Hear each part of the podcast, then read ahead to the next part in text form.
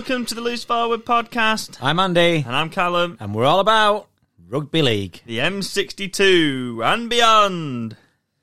Good evening. Good evening. We're back again, week two. Week two.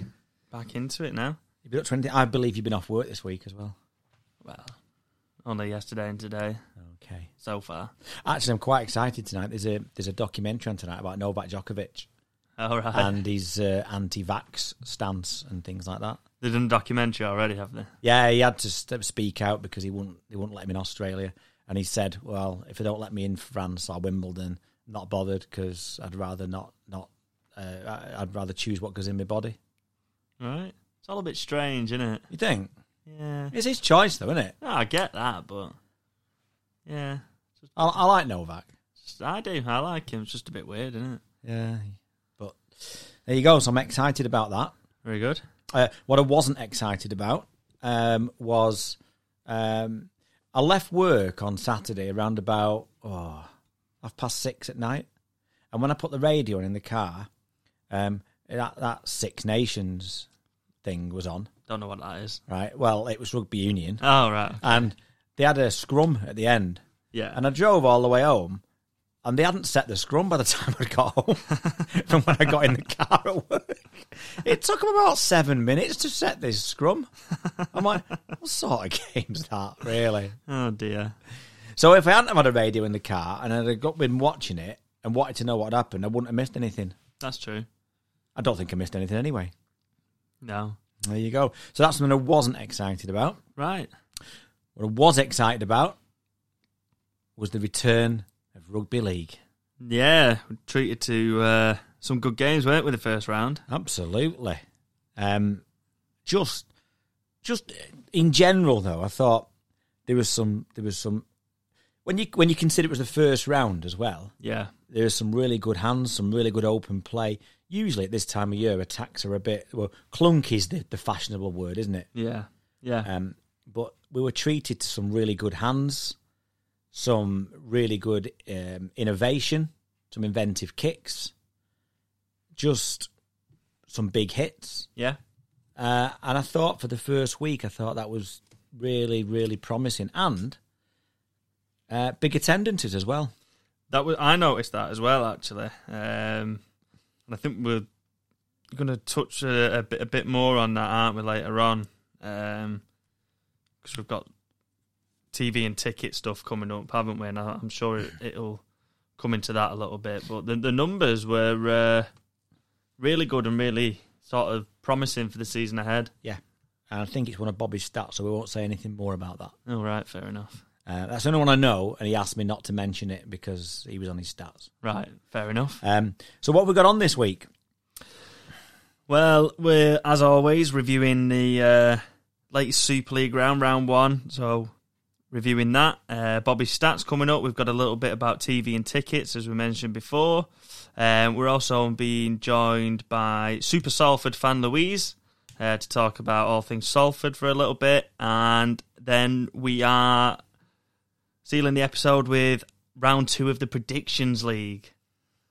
So I'll get my smug face ready. I'm just not looking forward to this. No, I bet you're not. I, I quite like this. Do you? Yeah, I think it's quite good. Well, uh, let's let's see what happens, shall we? Yeah, we will. Okay. So should we move on to week one then? You let's. And Thursday night, grand final repeat. St Helens 28, Catalans 8. I thought Saints were fantastic. Mm. I thought the way that they played, the way they went about, um, they're a team that they're a team that loves defending, aren't they? They have been, yeah, the last last couple of years, yeah. and, Um, and you'd never really, you know, the history of Saints, it's never really been about that, has it? No, but then when you look at the other side of it, and you look at people like Walmsley punching holes in defence, um, that's setting people up, and then it goes wide, you know. And it, I thought it would be interesting to see how they went on without uh, without Naiqama. Uh, Grace was injured. Um, you know, the, the people in the coot. So the people in the um, in the back line last uh, Fages. So there was there was people in the back line um, it had a big change pre-season. Yeah. Um, and if anything, I thought I thought Lewis Dodd at halfback looked a real prospect the way he wanted to take the line on and did and made some really good breaks.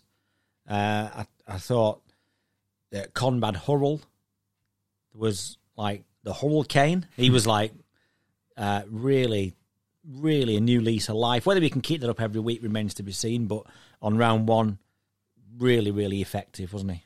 Yeah, definitely. Um, you know, got off to a, a fiery start, didn't it? First tackle and Gil Dudson in the sin bin, and then there was what seemed to be to me a lot of messing about and stuff by Catalan. Especially, I think it was just they were trying to run the clock down, weren't they, for that that sin bin? Sin in, bin, and, yeah. And then they went in the lead. and then and then took the lead um, with with twelve men, and then never really got another sniff after that. I- I have to say, from my point of view, as impressed I was with Saints, um, I was equally as disappointed with Catalan. Mm. I didn't even see Mitchell Pearce. And I No. don't understand it's his first game and he's moved countries halfway around the world and whatnot, but I I don't know, I was just expecting him to have more of a impact than he did. We saw did we saw um, Dylan Napa though, didn't we? Oh yeah, we definitely saw him. Mark Percival didn't see him coming. No. No. But I know you uh, you weren't very happy with Dylan Napa, were you? And these Aussies that, that come over and I just thought it was there was well there was one moment in the game where he made a break and he had a he made a dummy. It was like the world's slowest dummy that anybody's ever taken. Um, and um, it, to me, it just one of them that struck me a little bit of oh, I'll I'll rip it up here. One of those that we've spoke about frequently. Um, and then it's not quite going his way, so I'll you know I've had enough of this now. Yeah, it, he's he didn't exactly light it up, did he? No, and like I said, I think that was the whole um, Dragons team. To be honest, I think they were they were very poor. They'll get better. Oh, yeah, they'll I've, get better. I've no doubts they'll get better, but they'll have to they'll have to get better by playing rugby league and not trying to do what they were doing last week Yeah. because they were just spoilers last week. I, th- I do think that that Catalan and the fans and the team and just generally in Super League will come the end of this season realise how good James Maloney was for them. Because I don't think Mitchell Pearce is going to be anything like that. Um, especially as, as he's on our um, the uh, game changers list. That's put the uh, curse on him on it. Yeah, so I mean, I think next season what we should do is get people to write in who they want as their game changers, and then it's almost like a curse, then, isn't it? It is. and then we'll pick It and is. choose which ones we want to be cursed. We did have Conrad Hurrell though. True. I had Joey Lussick as well, actually, and he looked good when he come on. He did look good. He did look good. And and yet surprisingly not for James Roby. Yeah, that was strange. Uh, Morgan Knowles, wasn't it? And uh, they put James Roby to loose forward And then Knowles was back on before you knew it. And then off again when he got simbinned. Yeah. But yeah, a feisty start, um, but one that gets people talking and gets whets the appetite for Super League for the games to come over the weekend, doesn't it? Yeah, absolutely, absolutely. Um, talk to me about Castleford because a lot of people were tipping them to be top four finish, maybe even a dark horse for ground, well, some silverware. And yet, in their opening game, didn't look very good and lost 16-26 to Salford. Gave too many penalties away, uh, which Sneyd kicked seven goals, Mm-hmm. uh, seven from seven. 14 points out of the 26, three tries. I think it was three tries apiece. Yeah, So there's, so that's that's an immediate problem for Castleford, yeah, putting the discipline right there. yeah. You can't give Marc Sneyd constant opportunity to take two points because he's going to lap those up every time, isn't he? Yeah, Um, I thought the tries that I did see from both sides were really good hands. There was some really good flowing side to side moves, uh, and I thought, for in particular for Salford, Joe Burgess was excellent.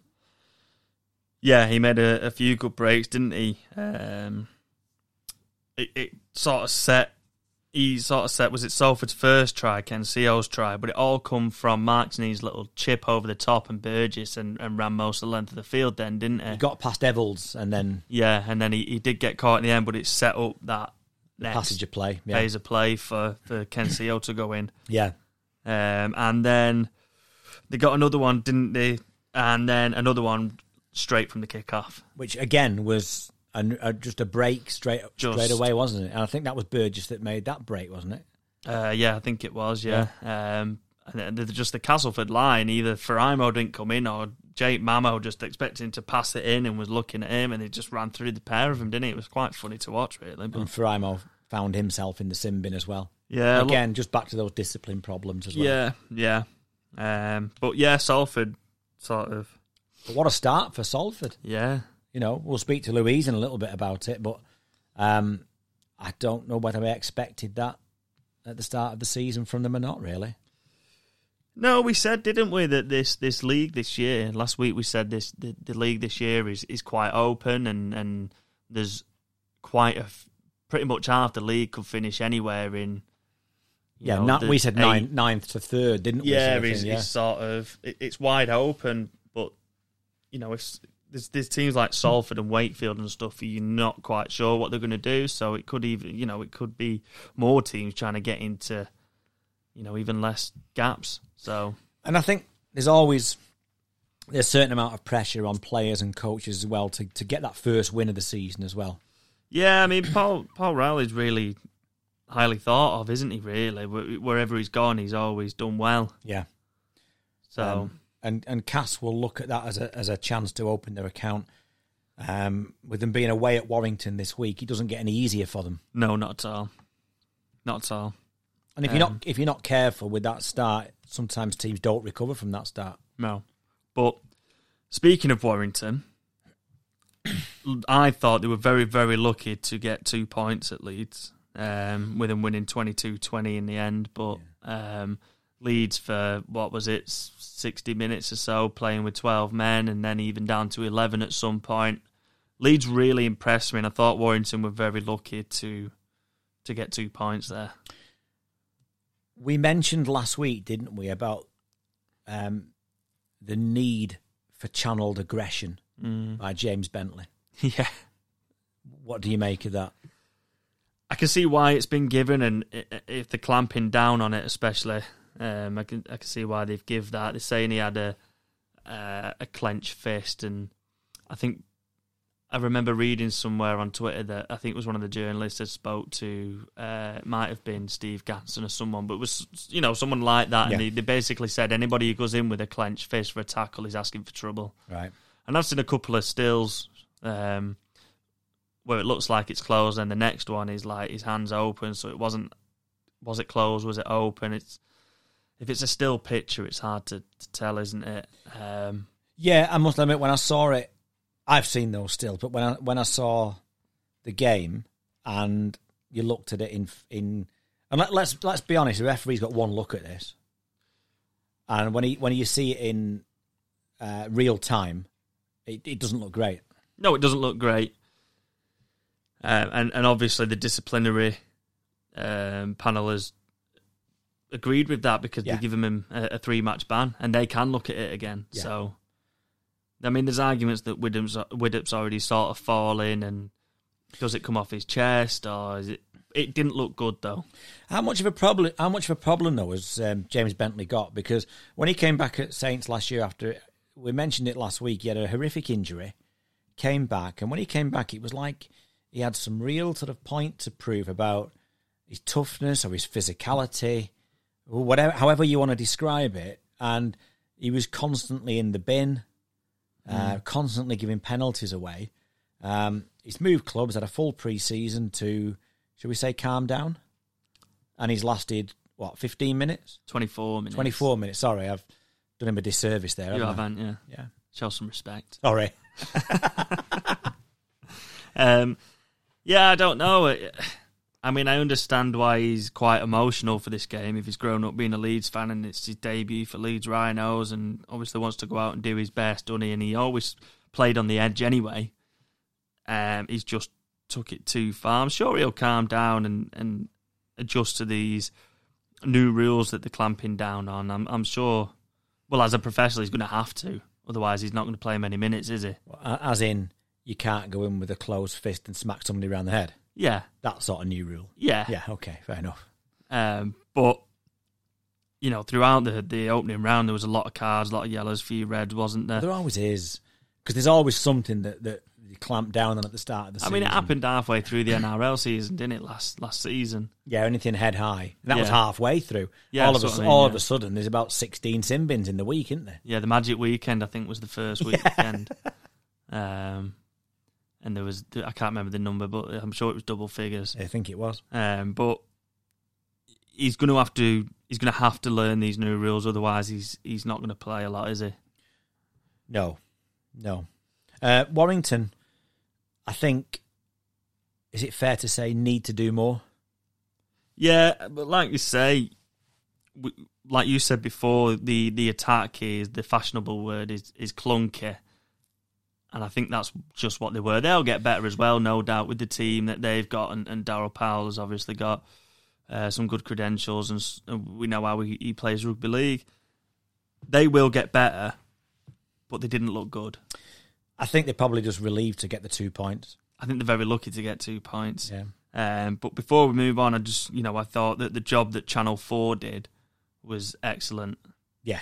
Um, the, the coverage was brilliant, and I thought Kyle Amor in the commentary box was brilliant. Yeah. He's done some of the um, ladies' games, hasn't he, before? I think he's done some of that, and he did some of the wheelchair stuff. Yeah, and he's he's been really impressive when I've heard him on like on the radio and doing different things as, as Yeah. a summarise. He's really he's um yeah, he's really talented for that, I think. Really Yeah, really cut out for it, yeah. definitely a career there after he's finished playing. Oh, I think so, yeah.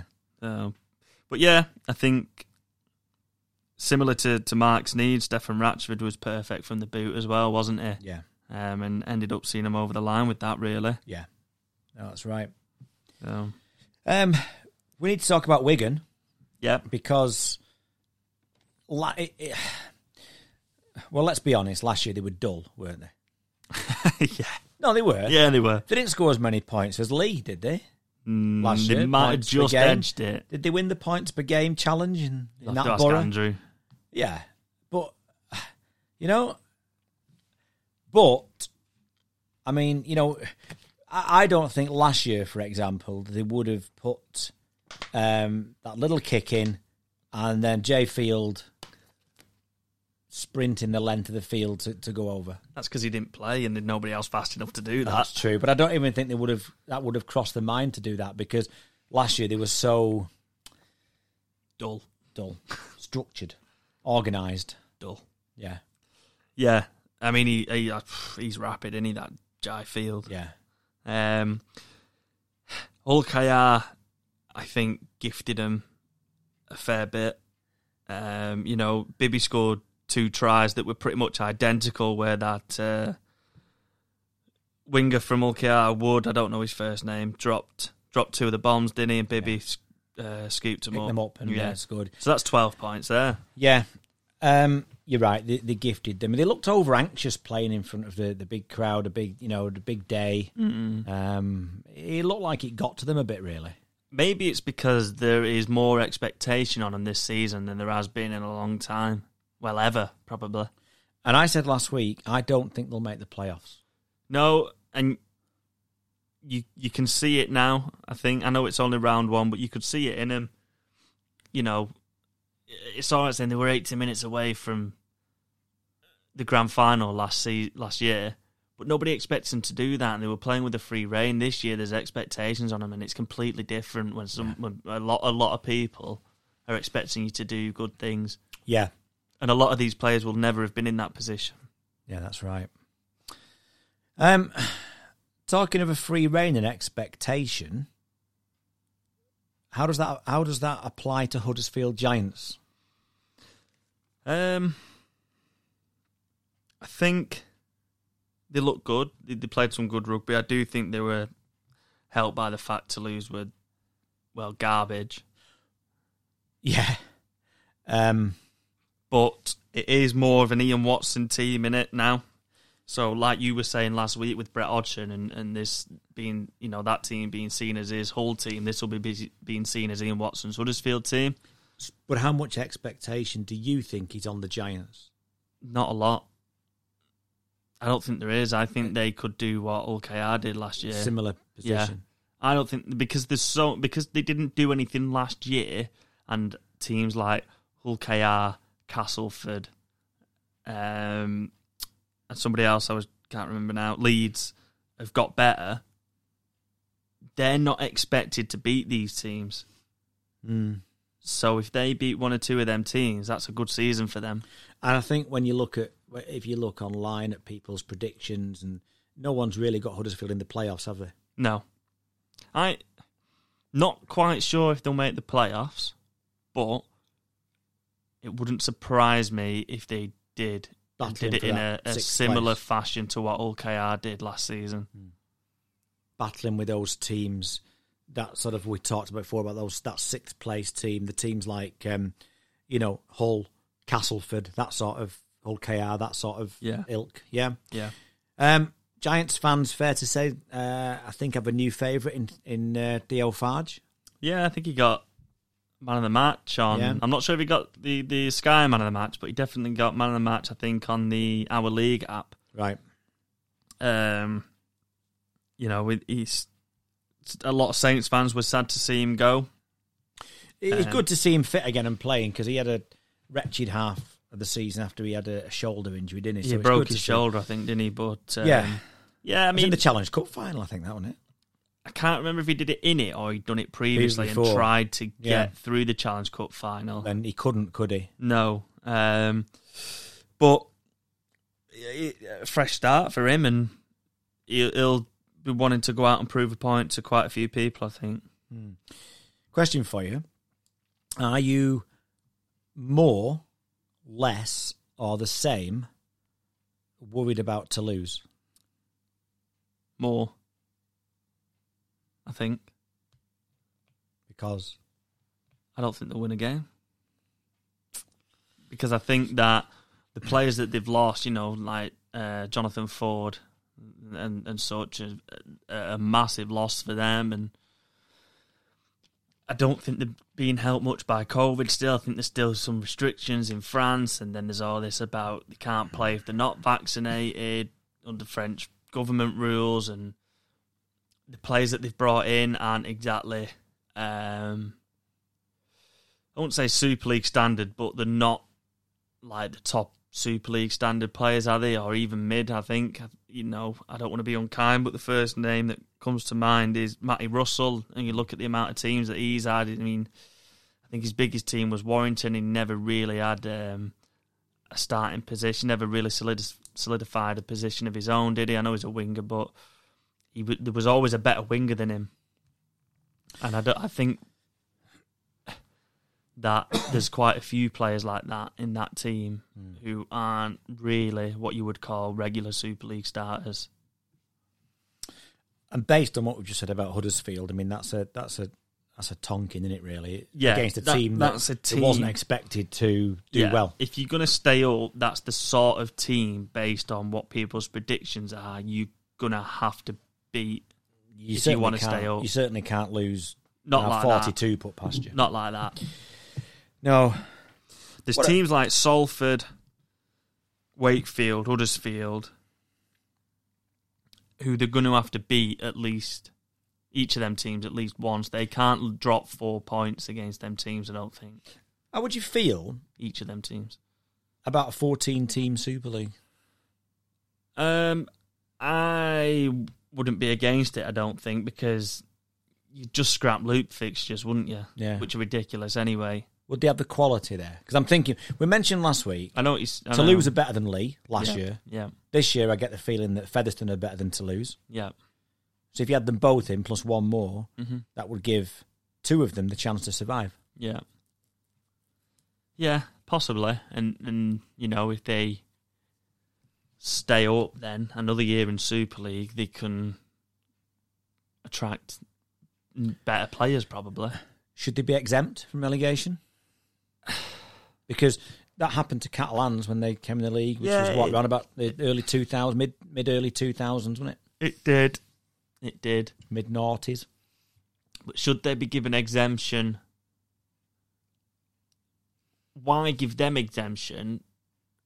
Let's say they get relegated and Featherstone come up. Should Featherstone be given exemption? Well, they wouldn't be, would they? So what's the difference? There is no difference. Just it's just because they're in France. It's expansion, isn't it? Yeah. And I get that, but why should they be given an exemption and, and nobody else? Why weren't Leigh given an exemption last season? Hmm. For me, it's not about expansion. It's about the team coming up and trying to survive. Doesn't matter where they're from, whether it be Featherstone, Leigh, Toulouse, Halifax, wherever, York. Should they get a bigger salary cap if they can sustain it for for a year? But are they spending to this salary cap? I don't know. So what's the point? Hmm. There isn't one. If they're not spending to the current salary cap, there's no point giving them a bigger one. You you then worry uh, for the game gen- in general a little bit because we've seen Toronto go by the wayside, haven't we? Yeah. A lot of that was mismanagement from the owner and stuff, though, wasn't it? And COVID didn't help, did it? No. Um, but if Toulouse went down again, would they have the same uh, means to build a squad to come back up again?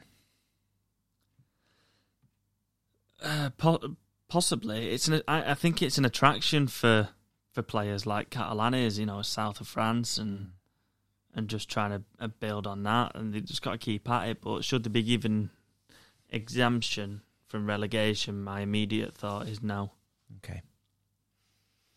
And that begs a different question, I suppose, which is a debate for another day, which is should everybody be given exemption from relegation and go back to the licensing? But that's a de- that's a debate for another day. Yeah. Yeah. Um, we've got one more game. Yeah. Uh, Wakefield 12, Hull 16. Yeah. Um, quite a close game, wasn't it? Yeah. Um, one thing I, I do want to say is pay our respects to Johnny Whiteley, Yeah.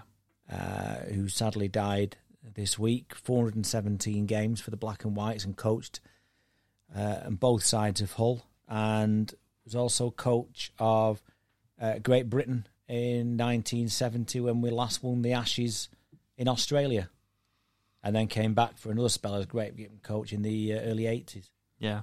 Um, and uh, he, he- read that, that we were reading that Kangaroos book, weren't we? And he's he's in there. That's uh, he was quite uh, upset about certain things that went on with Great Britain there, wasn't he? yeah. You know, he felt he he didn't really um, deserve the way that they were treated. Then they, didn't they ask him to go back and. But they weren't paying him, but they were paying everybody else or something. Yeah, wasn't it? or yeah. they were paying him like 100 quid or something. Yeah. They, they, they either didn't pay him or they paid him a ridiculously low amount. yeah, Yeah, the way that the RFL and that treated him was uh, Yeah. pretty disgraceful, really, after Abs- everything he'd done. yeah. But uh, yeah, uh, a giant of the game. Mm. Uh, and rest in peace, Johnny, and uh, uh, condolences to all his uh, his friends and family. Absolutely. So, uh, Wakefield twelve, Hull sixteen. Yeah, uh, Luke Gale with the opener on his uh, debut. Um,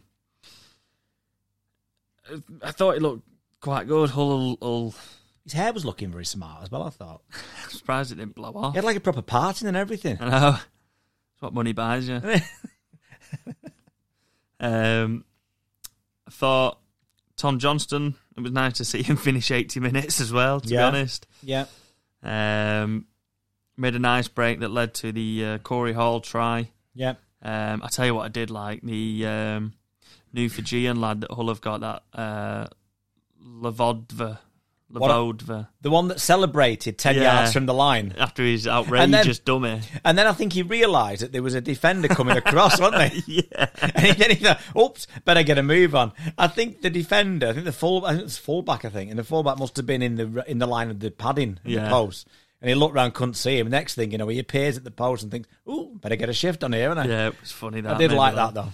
Um, and Jake Connor's red card is the big talking point, I think, from this game. Yeah, what did you make of that? It looked a bit soft, to be to be honest, from me. It it was I, I. I'm not sure I would call it a swinging arm. It was more of a lazy arm. And Lee Gaskell has got a history for milking it, shall we say? Yeah, Um, not that he hasn't hit him high, but it was just a lazy arm. I think. It, it, if you're looking at it, a lot of people are comparing it to the Bentley one, and I know it's a separate tackle, but I can see a lot of similarities in it. And yet Bentley's come away with a three match ban, and Jake Connor a one match ban. I think. Right. So it's not as serious. That's what they're saying. Yeah. So I don't know. It's just a bit. And yet you could get the similar thing on on another game where it goes high and you're in the sim bin for 10 minutes and then nothing else gets done, so you haven't got a ban at all. Yeah. It, it was, it, it just looked soft to me, to be mm. honest. Yeah. Um, and it, will be a big miss next week um, when Hull host Saints. Yeah. Um, anything out, out of the two teams that made you think anything different about what we said last week about them? No. No. Just as simple as that, I think. No. Um, expected Hull to win. They didn't look great, but like you say, it, it, can be a bit rusty, can't it? First game, and, and the weather uh, didn't look great. They, they, looked a bit muddy by the end of the 80 minutes, didn't they? Like an old fashioned 80s it was game, a, wasn't it? Yeah, yeah, wait, you can always count on Wakefield for that. Yeah, good, good old Wakefield. Well done, lads. um, yeah. Uh, and Wakefield you know, I expect them to put up a fight against a lot of people. I just think they'll struggle to get over the line against a lot of teams. Yeah. So, uh, pretty much what I expected, really. Okay. Excellent. I think that uh, sees us through week one, doesn't it? It does.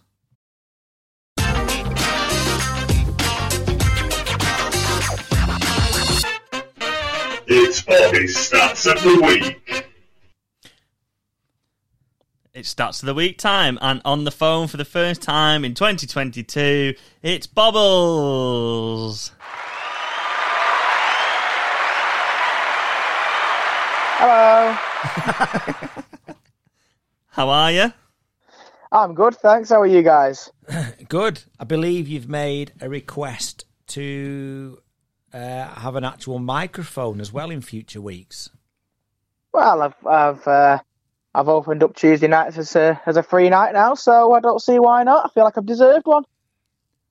Mm. I'll have to put it to a vote, I think. yeah.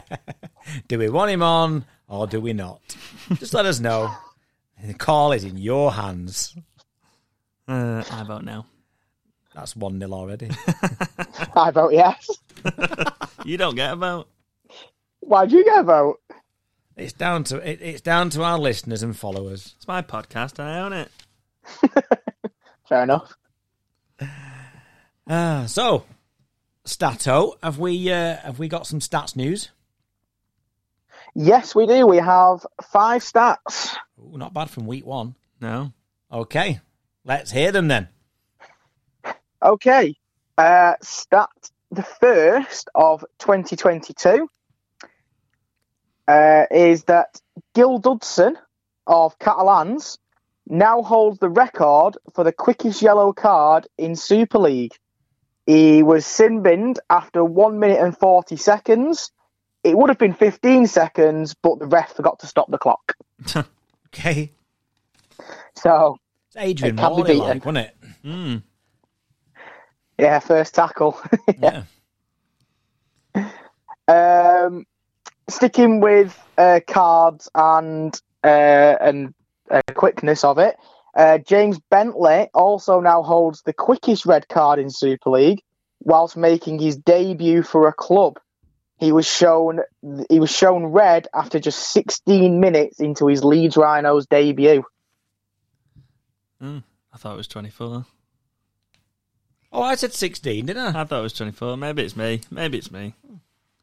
Don't argue with the stat man. Okay. Apology exactly. accepted, by the way. what? Apology accepted. I was just trying to stick up for James Bentley. Okay. uh, stat number three is since 1997, only five of 13 teams have won their opening game in the league after being promoted or given a license. Okay. So the teams are Salford, uh, what Hull FC, who were at the time were Hull Sharks, Catalans, Hull KR, and the London Broncos. London were the last team to do it in 2019. However, Salford hold the best record after being promoted three times and winning all three first round games. Excellent. I, I, I lost that at Hull Sharks. I was thinking soon ditch that, didn't they? Uh, okay, stat four. stat number four is St. Helens haven't lost a first round match in nine years. Really? Yeah, from 2014 to 2022, they haven't lost a game. The last defeat came in 2013. Do you know who they lost to? London. Don't it know. wasn't London. I don't know. It's just a Uh, guess. Lee. No, it was Huddersfield Was it Giants. Huddersfield The- Giants? Was it Huddersfield? Huddersfield. it was Huddersfield. They lost 40 points to four. Ooh.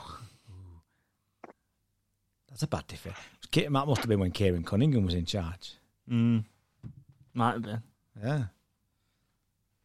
And have we got a uh, have we got an absolute perler for stat number five then? Uh, number five is I, I, I, I really like this one because I think it's uh, I think it's good promotion for the league as well. Um, so this weekend saw this week's round of fixtures saw fifty eight thousand one hundred and seventy three fans attend the opening round of fixtures in Super League. It averaged out at about nine thousand six hundred and ninety five across the six games, making it the highest opening round attendance in over ten years for the league. Excellent. Excellent. What was the number? for average or the total The amount. total, sorry. The total amount was fifty-eight thousand one hundred and seventy-three. Excellent. That's good, then. It's positive, that, isn't it? Very positive. Ooh, I don't Yeah. like all this positivity in rugby league. Ooh, no. What we're going to talk about, yeah. oh. oh well, thank you, Bubbles. That's uh, excellent, uh, excellent stat work. I'm glad you liked them. Uh, it's a bit harder, bit harder to find all Super League ones, but I think I found some good ones there. Yeah, you've I think, all- you've done. I all think right. you should focus on the uh, Super League ones for this Yeah, season as well. yeah. Instead of, like, instead try of me- like eight NR, eight NRL and one Super League stat. Yeah. I will try my best with that, but unfortunately, Super League don't release as many stats as the NRL do, so it is a bit harder to find them. Well, if you do it, there's a mic in it for you. Yeah. uh, listen, thank you, Bobby, and uh, we shall speak to you next week. yes, you shall. Uh, well, you might speak to me in person. Who knows? Mm, yeah, depends on the reaction we get. Let's see. All right. Well, enjoy the rest of the show, guys. Thank you very much. All right. All thank right. you, see you later. Bye. See you soon. Bye.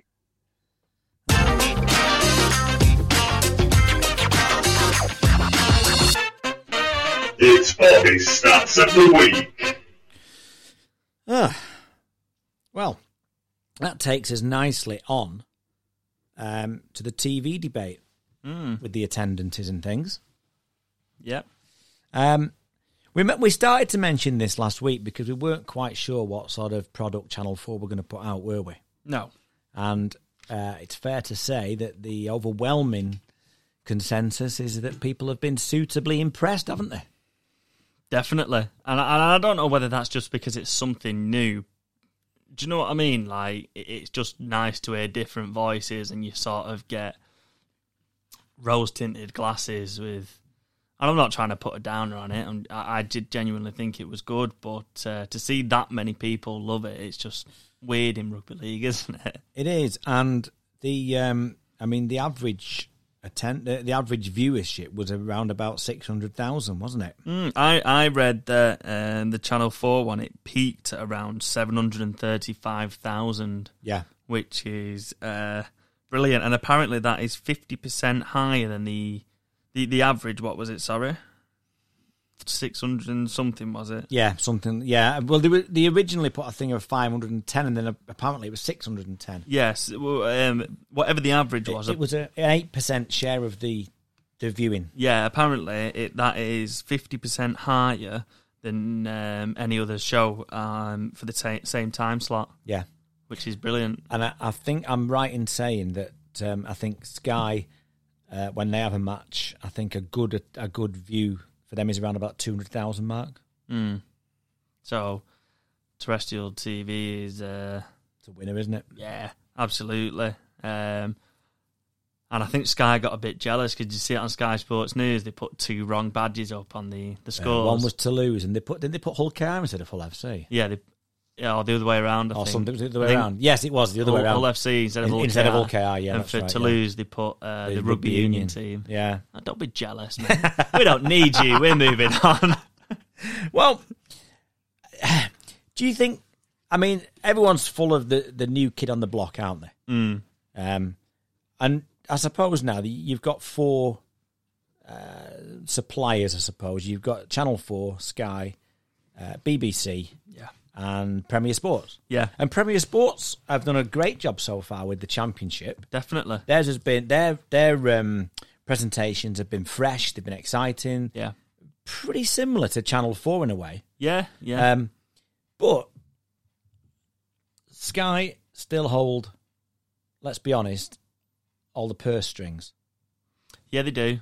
Sky Um, and and I think is it unfair of people to criticize Sky so heavily on the back of what they have actually invested over the last twenty five years? yes, um, I think some of it is justified. Like Sky don't come up with any new ideas for us, do they? They use the same intro graphics of them robots playing rugby. They've used them for the last 10, 15 years or something stupid. I am Brew Robot. Yeah, that they just took Irn-Bru off. Yeah. Like they, they they don't really do anything new for us. The best thing that they do on Sky, and I love it, is when they have a player or a coach with Jon Wells on the touchscreen after the game. And it goes through a little bit in depth tactically and Yeah. things like that. Yeah, Yeah, I agree. Because the best one I ever saw was that was uh, Trent Robinson after Yeah. the World Club Challenge one one Yeah. time. Yeah, you know the ad. I I mean, I don't watch it all the time.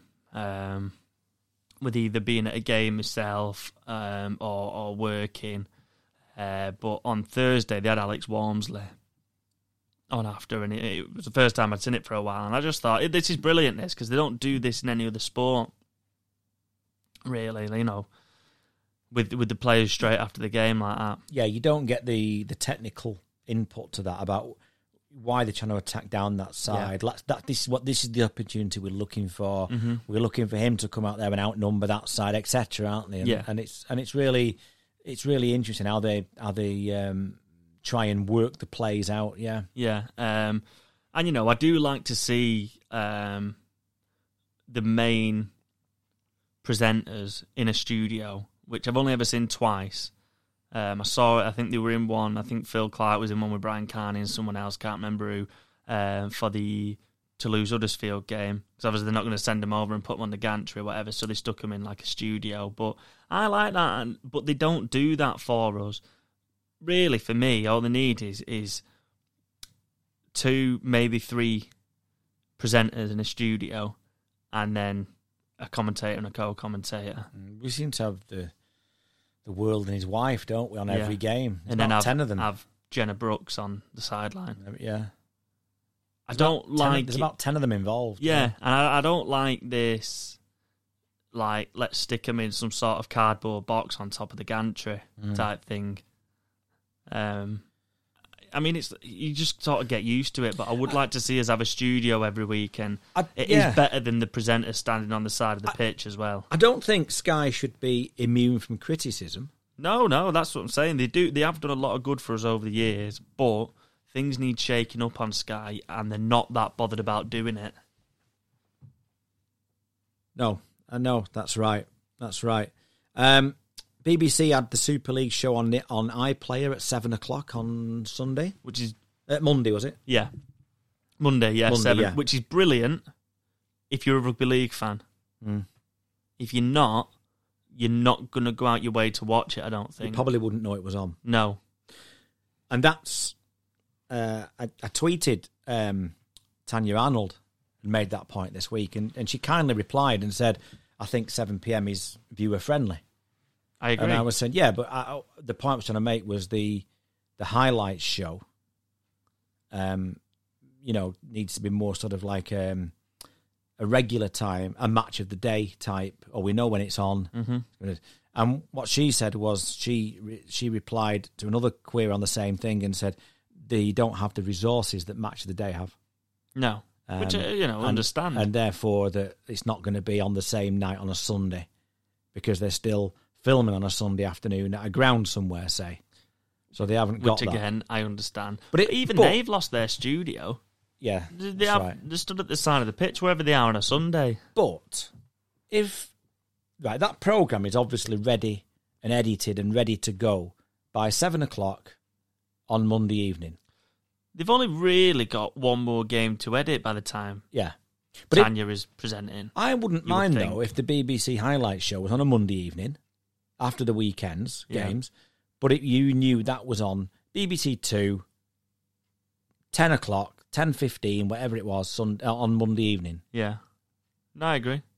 you know, or whatever time it was, or something. Mhm. Um, you know, whichever channel, BBC, it doesn't matter, but it's just something that that's there. You know, as a, you know, you know that you don't really need to know what time match. What time's match of the day on Um, usually it's between ten and half ten, isn't it? on a Quarter Saturday? past ten. Yeah, You know that then. yeah, That's what I mean. You know that. You know when it's on. yeah. When Super League show on next week, you know. Uh, seven o'clock on the iPlayer. You know, But on telly, no, I've no idea. and that that's the and that is a that to me that is a problem, Yeah, and I think that's not that hard to address if you've got it ready on iPlayer. I But- agree. So it, but um, well done, Channel Four. Um, which then leads us into another little debate, and we I know we haven't got that much time to do this, but again, the the issue of ticket prices has raised its head this week. There's been a lot going on on social media, um, mainly from St Helens fans because they're the ones having to pay this. That Hull are charging them twenty eight pound for a match day ticket. for a game that's live on television as well. Yeah, and I understand both sides to this argument, where twenty eight pound is a lot for rugby league or what rugby league fans are used to. And obviously, when you are adding up your travel, food, beer, stuff like that, and I know that, that beer is obviously not a priority, but people enjoy doing that, and that's part of their game day experience. So you're looking at 150, 200 quid or something, aren't you? For depending how you go as well, train or coach that the clubs put on or whatnot. So it adds up, and to do that every other week, that's a lot of money. Um, and I know what you're thinking. Oh, it's eight quid difference if you're doing twenties plenty. It's eight quid difference. But on the other side of the argument, it's like, well, you compare that to like Premier League football, and you know you can pay You pay- 50 quid You're average. twice as much as Yeah. yeah. 28, aren't you? 50 quid average or whatever. Um, and that clubs can't survive on £20 a match ticket. But surely if it's £20, more people come through the door. You would think. Does that equate to away followings, or do you think, as a rule, that most teams take the same amount of fans wherever they go? May, maybe for places like Hull, when they play Lancashire teams, maybe it doesn't matter what the price is, they always get a sort of set. Because it's a long way. It's not like going to, to Leeds or Huddersfield, is it? it? It's a lot further. Plus, Friday night on the M62 isn't much fun, is it? No. The prices equate, roughly equate to League One football, Yeah. give or take. And some League Two slightly cheaper than that, but League One roughly ran about the same. Mm. Far exceeded by Championship and far exceeded by Premier League, obviously. Yeah. So when you look at that and you say, well, okay, well, our Super League players at the top of their profession and, and the poster boys for the game, are they are they better than watching League One football? Absolutely. But as a rugby league fan, They are better than Premier League players for me. Yeah. Do you know what I mean? So I, no, I agree, but what I'm saying is, is where they are as a as a sport Mm. and where they're positioned in their sport They're top of the tree. Yeah. If they're playing in the Super League, Yeah. League One aren't, are they? No, and I I know what you're saying. I'm just saying, but for me, that's it. Doesn't matter who, what sport you ask me.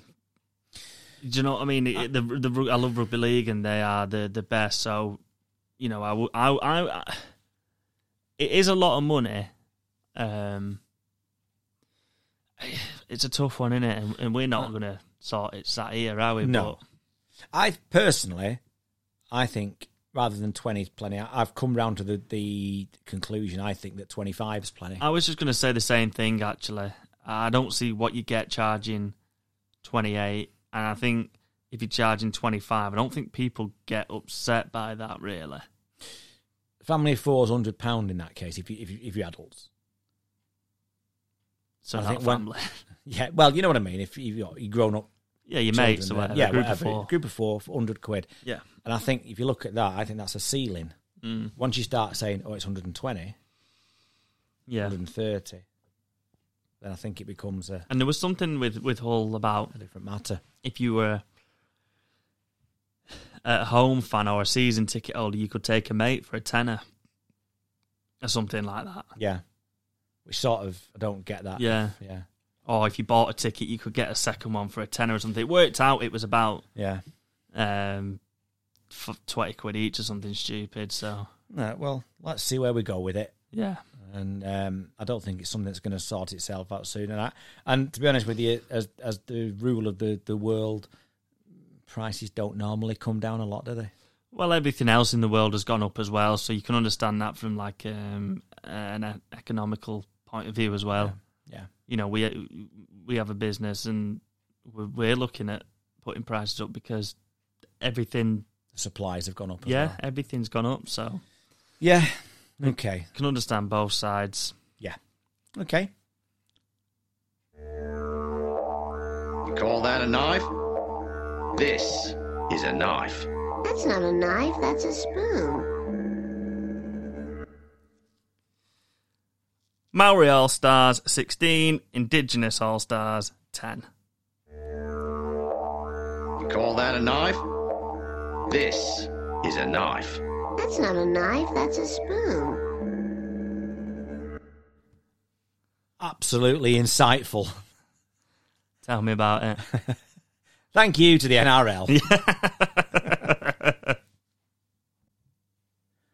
uh, we are now, I'm really, really pleased to say, we're joined by our Salford fan who's with us this year, which is Louise.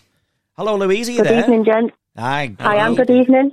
Good evening, Louise. We've just had um just before we start, we've just had, we've just been talking about uh, like television debate and ticket prices and things like this. What do you think's a what do you think's a fair price for for away matches? Oh gosh, um, I think I think it needs to be around 17, 18 pound mark. To be honest, um, just because uh, more so now because this year everyone wants to come back out and get get back into it again after the disruption of the last two years. I think the we're going to run into a problem with the cost of living crisis, Yeah. and people are now going to have to choose whether to go to the match or does that money need to go to to the house or other responsibilities. And as much as people say, oh, you know, if you, I mean, I get a lot of this stick that you're not a proper fan, you know, you don't go to away games, but when people have got families and responsibilities, Absolutely. It's not so disposable income anymore where it used to be. You know, when you was a bit younger, you might think, oh, 20 quid's nothing, but it's kind of creeping up a bit now where you have to make a choice whether it's leisure or or, or a bill, you know. So I think around anything above 20 is probably not going to be affordable for most families, especially if you need to drag the kids with you and and it's it's the rest of the day, isn't it? It becomes it becomes what you're going to do when you get there. Um, so to make it affordable, it needs to be, you know, under 20. But look at the kids, maybe. I, I, personally, I'd have I'd have all children under under 12 go free. To be honest, Mm, I think that's a fair point. I think, like we, we were just saying, weren't we, about cost of living and then all the prices going up and what we've had to do business wise and stuff. So I think that's a really Louise makes a really good point though about do you go to the match or does that go to like household bills Yeah, and stuff? I and it's agree. something that we didn't touch on there, but that's a really interesting point. Yeah. no. I think um, obviously when your kids grown up like you, you don't have to think about that anymore, do you? So, No, yeah. pay yourselves now, yeah. yeah. Um, Louise, you have to tell me if I'm right about the prediction league last week because you were the only person that predicted Salford to win at Castleford, right? Yes. And I said last week, you said Salford by two. And I said, if you say Salford by two, that means you really don't think you're going to win. So, am I right, or did you really think Salford were going to win by two? I genuinely thought that we would win because the pressure was all on Castleford. The pressure of it being obviously the, the new Lee Radford era and the you know the ten and a half thousand and I just think they they were the ones that had to come out and perform. We just had to to play our game and I, I knew that with Mark Sneedy in the side, I think many teams underestimate what what Sneedy can do and it proves the point that he kicked seven out of seven. Yeah. And if if you're going to play uh, an aggressive game against us and allow us to penalise you that many times, I think Rowley's got it under control now, where we will penalise teams and we will kick for the goal each time. Yeah. So it shows that, that that's what we're going to do pretty much most of the season. I think. Yeah.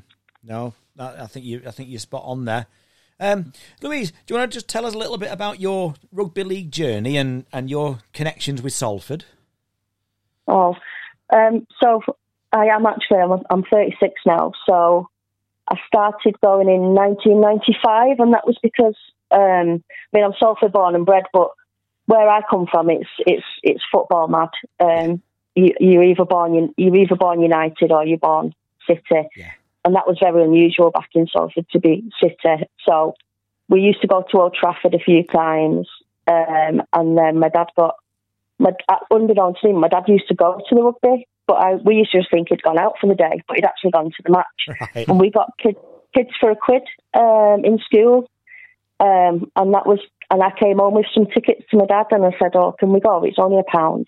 And my dad was buzzing because he was like, "Oh, I get to go, and I can get to take the kids for a quid as well." So he took me and my little brother. Um, and and obviously it was winter rugby then as well, but we didn't mind because it was it was an exciting day out. And once we got to the Willows and we saw all the kind of the atmosphere of it, and you know it'd be exciting getting burger and chips and and all the noise and all the kind of excitement around it. And that was it. Then once once we stepped into Willows, there was there was no chance we were never going to go back. And my dad then saw it as a something we could do with him exclusively because my mum used to just go to bingo. So my dad was like, "Oh, great! I've got you know me, two of my kids are, are now rugby mad." So it used to be season tickets for Christmas and replica shirts for birthdays and all sorts. So Excellent. it was uh, it's just from then on in it was just amazing and Yeah. and once I got the bug for it it used to be you know ripping my dad's match day programs up and putting them on my wall which he wasn't best pleased about come Saturday morning um, and and then I started volunteering on match days with with um, the, the media department so I'd run the team sheets and once they'd been photocopied and run them to the press box. And Okay. then I did work experience there, and it just become like a, a, a kind of lifelong affinity with the club from doing either volunteer work, and then I was in the paid work in the retail aspect, and then under Koukash I was doing some media and marketing work, um, and and and it's just been it's been pretty much the mainstay of my of my life so far. Really, it's took a backward step with with becoming a mother and and obviously responsibilities that that Yeah, brings. course. Um, But the love never wanes. You just you just have to sadly uh, choose choose what you can do when. Yeah, that's right. Absolutely. I'm sure we can all. Yeah, we we we can all empathise with that. That's for sure. Yeah, it's. um You mentioned about um the Willows there because Callum, we used to really enjoy going to the Willows, didn't we? Um, just like especially like for away fans because you could stand behind the post, but you had those. They had the seats above, didn't they? Above the away end where you could just Yeah. go in and sit down for free, couldn't it? They didn't even Yeah. charge any Yeah. extra to Well, go that in. was the that was the family stand originally, and, and and you wouldn't get a better view than that above. Right up in the north stand, um, it was brilliant. Yeah, but that's for right. atmosphere, you have to be you have to be in the shed to be honest. But yeah, the whole the whole ground um, lent itself to atmosphere. There wasn't one area of the ground where you would go and you'd think, oh, it's a bit boring here. yeah, no, that's um, right. It Um, had a lot of character, didn't it? It did. And I saw my first Super League streaker at the Willows. It wasn't me, was it? I don't think it was me. it was a woman, to be fair. It was a woman. it could have been if you'd have had a few more, too many to drink. Yeah, it could have been. Yeah. You actually you played Callum. You played um. Was it like under sevens, under eights? You played a. I played my first ever game of rugby league as a curtain raiser. At You the did Willows at the Willows. That was your first ever game, for wasn't it? Brighton Tigers. Yeah. yeah, You did, didn't you? yeah. Yeah.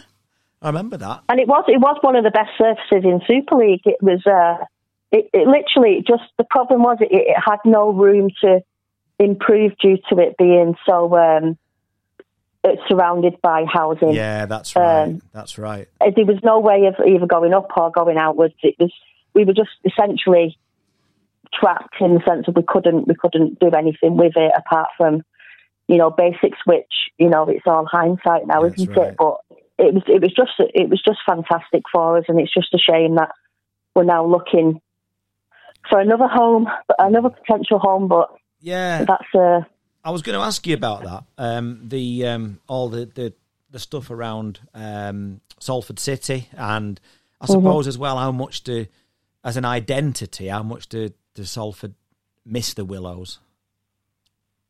I think we're having a. This is, I think, this is our tenth year, eleventh year at the AJ Bell, and I think we're still on the the heartbreak uh, feeling of of not having the Willows because it was solely ours and it was our identity. Yeah, Um, the AJ Bell was missold to us in the sense as we thought this was going to be our, um, you know, what Saints did with theirs.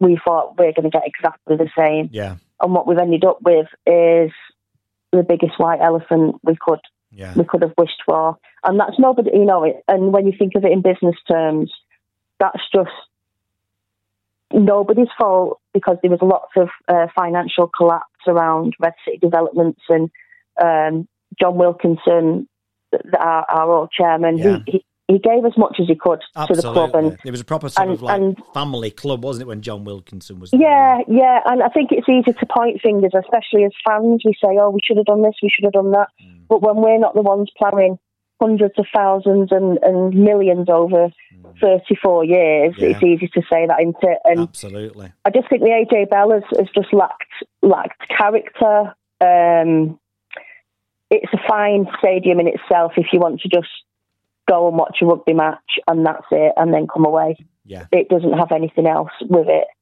So they've never took to it, and and but they always still say, "Oh, it's a nightmare to get out when it's parking," and that was in the first season. It's it's it's changed incredibly since then. It's probably easy to get out now, but people still remember that first season where you have to wait half an hour, forty five minutes to get out, and they still say that to this day, and that's people that haven't been since. 2015. Well, well, Callum will tell you why. Callum will tell you why we didn't wait forty-five minutes to get out. Go on. well, we went down, didn't we? We went with my mate Lloyd, Yeah, who's um, Indian. yeah. So when we drove up to the, the the chap on the car park, we told him that he was a doctor on call, so that we couldn't get trapped in in case he got called out and we had to leave. So he put us in this little section on our own. That We is just- very funny. And then we just ran out of the ground. We just ran out of the ground at the hooter, didn't we? And like said, yeah, yeah, Yeah. yeah. Thanks, thanks. Mate. Oh no worries, Doctor Lloyd. Wasn't it like so? Like, and how we I'm, went. I'm yeah. sure that the I'm sure the, the, the powers at AJ Bell will be noting that down now. Yeah, probably. There'll, be no, there'll be no racial profiling going Yeah, on anymore. I'll tell you that. um, but we got away quick that night, didn't we? It was Yeah. good. Um, Louise, I, I mean, Salford, they've, they've had some. I mean, I suppose by Salford standards, and I don't mean that in any disrespect, they've had some really, really sort of fond memories lately, making a grand final, making a Challenge Cup final. How how do they how do they follow that now? How, how does Salford follow those sort of like uh, we'll say glory moments over the last few seasons? Yeah. Uh, I genuinely think those two moments, I mean, the, the, the grand final in itself was was a life, you know, a, a dream come true. And, and for us all to be able to experience that moment was enough for us. I don't Right. think we could have experienced what it would have felt like to lift the trophy, but we, we got there and we competed and we were there on merit. We wasn't there on um, deduction of points from other teams and stuff. We got there on our own merit. So that was great. But the problem with that was COVID then stopped the growth of the club after that.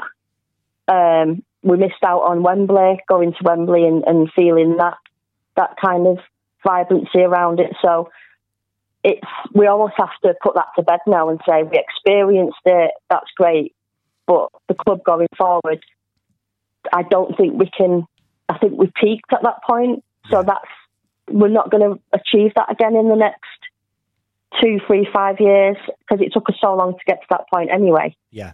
So now all we need to do is to survive in Super League, to to improve season upon season, and once we move to hopefully uh, more lane, that will be the catalyst for the new. And we we have a new Salford era every time we get a new coach or a new owner, but it's a catalyst to be reborn as a Salford that we can all identify with. Yeah. So, what about the, the, the team this year, the 2022 squad? Where do you see the strengths and weaknesses in this squad? Oh, I mean, we can all see that the strengths are obviously in the halves, aren't they, with with Marc Sneyd and Brodie Croft. Um, and I was worried about the departure of Krisnan Inu. I thought, oh, he's going, you know, going to miss his kicking and his strength. Um, but then when you think about it, he did miss a lot of games through suspension or injury, and we dealt with that okay. But I just think we've got a lot of attacking players. Um, it's just if the forwards can, if we can keep the forwards uh, rotated and fresh, um, I think we're going to play an expansive style of rugby that will surprise a lot of teams because they know we're quite weak in the in the forward pack. We're relatively young in the forward pack as well, so it's about using our, our centres and our wingers to to complement the halves instead of the forwards laying the platform as as per you know what you would usually do in a, in in uh, the contest. Yeah. Yeah. Um, I mean, you, you've talked about um, you've talked about like you know not being able to follow that grand final, the Challenge Cup, but just finally, and you've talked about like um, surviving and building. So, what's your what's your wish for 2022, Louise? Finally, what's your um, what's your prediction for uh, for Salford for this year? I think we're going to finish ninth. I think the the, the, league as a whole, every team has has um, really added to their squads, and I think it's going to be the tightest season that we've seen as as a competition for a long time. I think there's too much at stake um, for most teams, and I think it'll be you'll see a lot of close close games. I think for us to sneak ninth, I think will be will be a good achievement because everyone, I mean, most people have us or Toulouse down. Um, but I think if we can if we can edge to safety and, and sit comfortably in ninth, that'll be just enough to see us through Yeah. to next season and hopefully an, um, a new stadium, which will give us security. I think we can't afford to to be having a two way battle at the bottom because we then can't find players going forward or retain players. I think we need a sense of, of security that Yeah. that, that mid table finish will give us really. Yeah, brilliant. Well, Louise, thank you so much. It's been an absolute delight to introduce you to our listeners, hasn't it, Callum? It has, yeah. Um, and you've spoke eloquently and absolutely fantastically tonight. So thank you so much. And we will speak to you again when um, there are more. Uh, there, there's more Salford developments, won't we? Absolutely, it's a pleasure and um, good luck to the boys for Sunday. I'm sure we'll give uh, Toulouse a, a nice welcome to uh, Salford. Yeah, absolutely. thank you, Louise, and we will speak to you Thanks. again really soon. Bye, guys. All right, Cheers, thank thanks. Bye bye. Well, that was uh, really good. Wasn't she good? Wasn't she? Yeah, really good. was- I didn't expect anything different, to be honest. But that was. Uh, uh, do you know what? You, it's great to to hear somebody that speaks with so much passion about their club and the game. and it, and it's easy to for, to forget as well the issues that they've got going off the field with the ground and, and, and such as well, and having to rebuild. And I mean, they've essentially been kicked out of their home, haven't they? Yeah, So and they've had I think it's with- easy to yeah. forget about that as well. with so, ownership and all yeah. that type of stuff. Yeah, and you know, but really interesting to to um, to Louise's journey there, and uh, yeah, I look forward to speaking to uh, to her again when uh, uh, as the season progresses. Yeah. Uh, especially if Salford are doing better than ninth, then uh, she'll be really giddy. yeah, definitely. So Right, and lastly, on this week's pod, it means it's time for this. I've, I've done a new jingle. really, Yep. Come on, let's hear it. Ready? Yep. Loose Forward Podcast Prediction League with six again. I like it. That was my mum, that. I like. I like it. All right, wasn't it? Yeah. That was all right. Yeah. Well done. Thanks. Hello. So we should have Bry with us, shouldn't we? Yeah. Hello. Hi, Right, mate. Bry, did How are like- you? did- all right. Did you like the jingle? I do. Yeah, it's nice. It's it's different, but it's nice. He's not impressed. You can tell. Is he? Well, I'm shocked. I'm actually shocked. mum's getting sacked from Yeah, being no, the that's voiceover. She's So- been promised. She's been promised half the trophy, hasn't she? so excellent. So Bry, talk to us about the current table. Or well, don't talk to don't, don't talk to me. Do we about have to? Do we? No. Do we have Oh, to no. talk about I it full we stop? should, though. No, yeah, no, listeners no, want to know. no. Think they. Yeah, go on then. Okay, so after last week's um, round one, Callum leads the table with 17 points. Eee. Um, Carrie, for the insiders, Carrie Roberts, she got 15 points. Um, the stats team, Bobby got 14, as did myself. Uh, the Lancashire team, Louise, she got 12 points. Andy, unfortunately, you got nine this last week. And Nicola from the Yorkshire team got four points. So they're currently bottom of the table. If um, if Nicola would have actually picked her own team, I would have been bottom. True. But yeah, but oh well, it's, it's only week one. There's plenty of, plenty of time for a comeback. I don't need to be Yeah, so but- flat, you know, so sort of bold about these predictions in future. Yeah, but someone's yeah, grinning like a Cheshire cat, I can tell. They are. I'm, just, I'm going to mute him in a minute. It's like, I'm a controller there, these buttons. There, I'll mute you. So, so any was there any um, any particular highlights? Carrie did well, I thought. For the I think. Carrie Roberts, Carrie Roberts, when we were all um, laughing and joking of uh, Huddersfield by 32 and she was four points off, was was a particular highlight, to be quite fair. Yeah, well done. And uh, Um, and, and Louise calling Salford. We've just well, uh, you might not have heard, you will hear before the pod. Yeah. uh, When you listen to the pod, we've just had an interview with Louise, and she was absolutely fantastic. She's really nice. She's Yeah. a lovely lady. She's uh, abs- it's well worth a listen. So, uh, yes. So, uh, low lights, Bry. You're gonna Nicola. Yeah. Four. Po- Unfortunately, four points for Yorkshire. That's poor, isn't it? I, I think, as you say though, she'd have been on 10 if if she'd have got her own team, if, right? if she'd yeah. have just picked if she'd have just done what Louise done and picked Hull by two, she'd Yeah, have been on right. 10 at Yeah, least. Exactly. So, And then it'd have been up, and then we'd be talking about how poor Yorwick was. So yeah, exactly. So thanks, Nicola. Yeah, brilliant. All right. So, uh, Bright, do you want to introduce this week's contestants? Yes. So for Lancashire, um, we have Warrington fan, um, a fan account, a loose wire. Yeah, with an excellent Um, blog spot, by the way. Fantastic. Um, for Yorkshire, we also have another fan account, uh, Lot 17A, Leeds fan. with an excellent pod, and I believe Um, a new one coming to boot as well. Yeah, I've seen that. Look, Yeah. Looks interesting. Yeah. Um, and for the insiders, we have now Wigan represent wheelchair representative and England representative Declan Roberts, Excellent. who's Excellent. really looking forward to the start of the new season in a few weeks' time. Okay. Fantastic. I think when the start of the new season comes, we're going to try and get Deck on and uh, speak about the uh, the growth of the uh, the wheelchair game, and uh, hopefully looking some thoughts forward to the World Cup and things of all, Callum, aren't we? Yeah.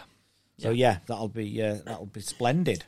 So right, shall we uh, shall we get on with the predictions then? Should we crack on?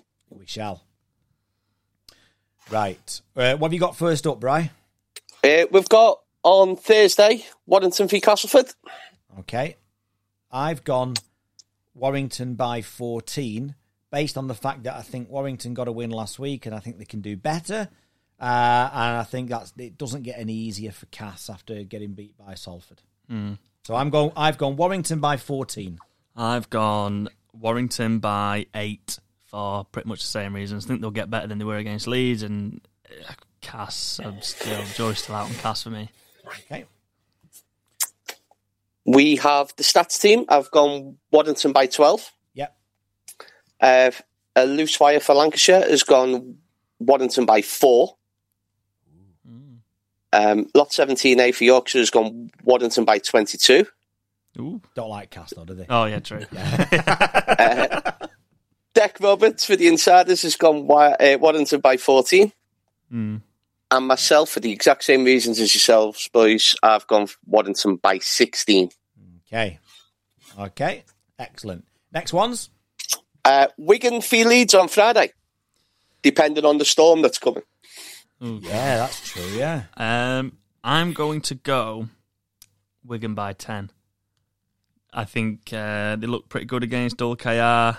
Yes, Leeds impressed me. Um, I think with Bentley out and maybe one or two other knocks. Um, I don't know what's up with Harry Newman. I don't know if he's back or not, but I just think that Wigan at home will edge it. Okay. So Callum's gone. What? Sorry, Callum. Wigan ten. All right, and I've gone Wigan by 12. We have uh, the stats team have gone Wigan by 4. Okay. Um, a loose wire for Lancashire have gone Wigan by 6. Lot 17A for Yorkshire have gone Leeds by 8. Ah, he's got faith in his own team there, hasn't he? Yeah. They- they- I think they, Which they could more than doable. more capable. Yeah. Yeah. Uh, Deck Roberts for the Insiders has gone Wigan by 8. And myself, I have gone Wigan by 8. Okay. Mm. So just lot 17 8 going for Leeds. Leeds did impress me Yeah. in the opening round, but Okay. yeah. Uh, next up, Bry. Hull FC v Saints, which is on Channel 4 this week. It is. And if they can repeat the viewing figures and things from last week, I think they'll be uh, doubly excited, I think. Mm. Um, I, I can see a tougher game for Saints this week, but I think they'll come out on top. I think they look really good. But first home game for Hull, crowd will be right behind them, etc. But I'm going Saints by 10. Okay. Um, I'm gonna scribble that out and put a new score. Um, I'm going to say Saints by 18. I think they might have picked up one or two knocks and Hull will get a bit stronger than they were last week. So I'm going to say Saints 18. Okay. Uh, the stats team have gone also Saints by 10. Um, a loose wire for Lancashire have gone Saints by 14. Lot 17A for Yorkshire have gone Saints by 18. Deck Roberts for the Insiders has gone Saints by 24. And myself, I've gone Saints by 16. Okay. Next game. Uh, Huddersfield v Hull KR on Saturday. Uh, tough one, I think. It's a tough Well, it that. would have been. I think it would have been tougher if I hadn't been so impressed by Huddersfield last week. So I'm going for Huddersfield by 16. Mm, I I thought okay, I looked a bit clunky and it is a tough one that, but I'm going to say Huddersfield by eight. Okay. We have the stats team. I've said Hull KR by 8. Um, a loose wire for Lancashire have said Huddersfield by 2. Lot 17A for Yorkshire have said Huddersfield by 2. Deck Roberts by, of the Insiders has said Hull KR by 10. And myself, I've gone Hull KR by 4. Okay. Mm. That, that could be a really good game. That. Yeah. A toss of a coin, I think. Yeah, definitely. Next one, Bry. Uh, Catalan v Wakey on Saturday night on Sky. Um, I think Catalan will bounce back um, pretty easily, um, uh, especially at home, and it's always difficult to travel there in it. So I'm going to say Catalan by 16. Yeah, totally agree. Exactly the same thoughts as you, and I've gone Catalan by 22. Extra try and a goal. Mm.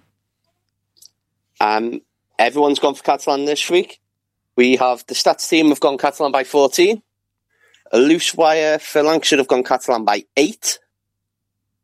Um, lot 17A for Yorkshire have gone Catalan by 18. Deck Roberts for the Insiders have gone Catalan by 18. And myself, I've gone Catalan by 22. Mm. If we'd have had down at Belle Vue this week, I wonder if they'd have gone Wakefield. Mm, but you've got it, though, haven't you? Yeah, I think so. Yeah, Unless you're Nicola. unless Yeah. you're Nicola, yeah. and then the last game, right? O- on Sunday, Salford v Toulouse. Toulouse just did not impress me at all. Um, and Salford did. So for that reason, I'm going to say Salford by 24. Exactly the same, and I've gone the same as the last prediction, and I've gone Salford by twenty-two. Again, everyone's gone for Salford this week. Uh, stats team have gone Salford by 16. A loose wire for Lancashire has also gone Salford by 16. Lot 17A for Yorkshire have gone Salford by 10. Deck Roberts for the Insiders has gone Salford by 18. And I have also gone for Salford by 18. Okay, so there's not much in there. Everyone seems to have gone for the. The only thing, the only difference we've got in the league this week is uh, lot seventeen A, obviously predictably going for Leeds. And, So it's of all going course- to be on the scores. And it's a bit split. It's three and three splits. Huddersfield, Hull, KR. Ah, right, Oh, yeah, yeah. yeah, Of course, I forgot about that one. So yeah, well, this is my time to shine, and I shall pick some points up this week, Callum. So you'll be bottom next week then, yeah. yeah, probably, yeah. so, well, Callum, I think that just about does it, doesn't it? It certainly does. Um, Bry, thanks once again for doing the prediction league, Not a and problem, we look boys. forward to Pleasure. that going up on uh, Sunday or Monday. Yeah, as soon as the games are over on Sunday, probably put it up there. Brilliant, Uh, when, when when you put the pod out, I'll put the I'll put the scores up. excellent, Excellent. Uh, right, well, if you've stayed with us all this time, thank you very much. Yeah. Um, I know we're going on a bit longer tonight, but I thought it was a really good episode, and we've had I've had to ring three different people this episode, so Well that's done. always good, isn't it? Yeah, Yeah. I, So, I like that. Multitasking. yeah, I Yeah. Know. I know. I like that. Good. So uh, yeah, so uh, thank you very very much for staying with us. Um, but that is goodbye from me. And it's goodbye from me. And it's goodbye from me.